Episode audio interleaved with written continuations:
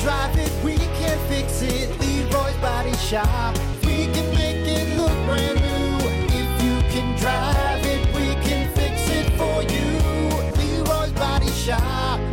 Get it? Get it?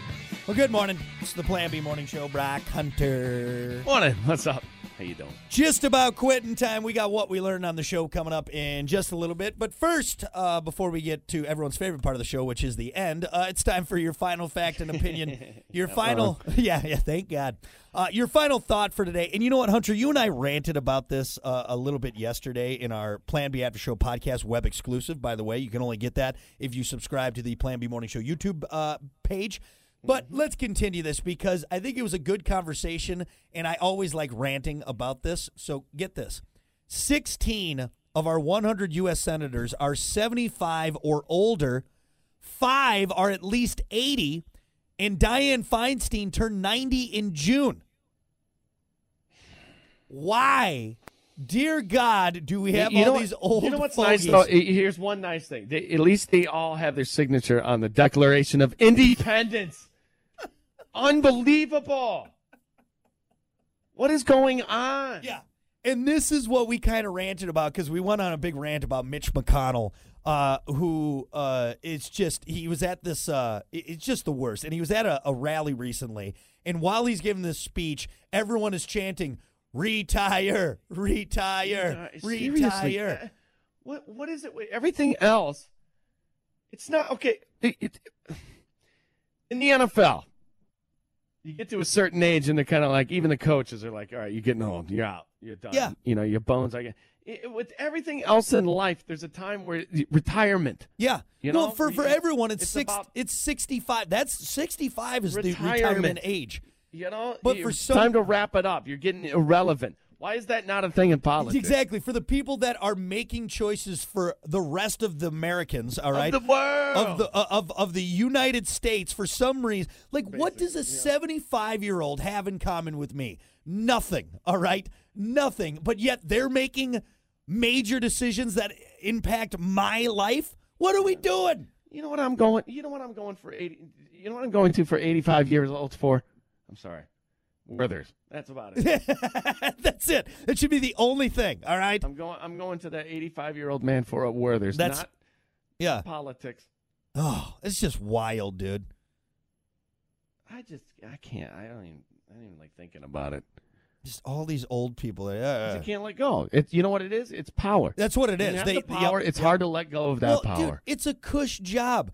They get like 3 months off a year, okay? They get great health insurance. They get really good pay, all right? Pretty sure they're not paying to fill up their cars and their government vehicles. I think they get houses.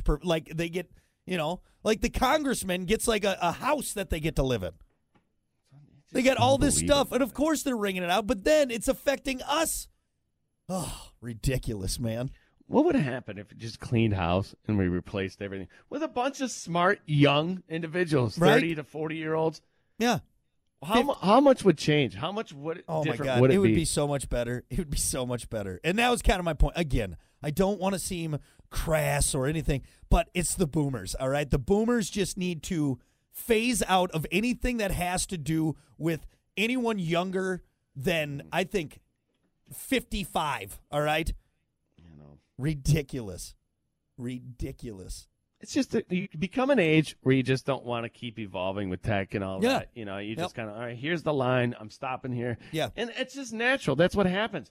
So let's just take that and understand that old people shouldn't be in office because – you're right. They drew that line in the sand a long time ago. You're right. They're not, and you can say that about any old person. All right, any old person, they just that's what happens. They're set in their ways. I'll be the same way too. And you know what? When I get to that age where I'm now just more of a problem than I am helping, send me out to pasture. All right, send me out to pasture, and that should be fine.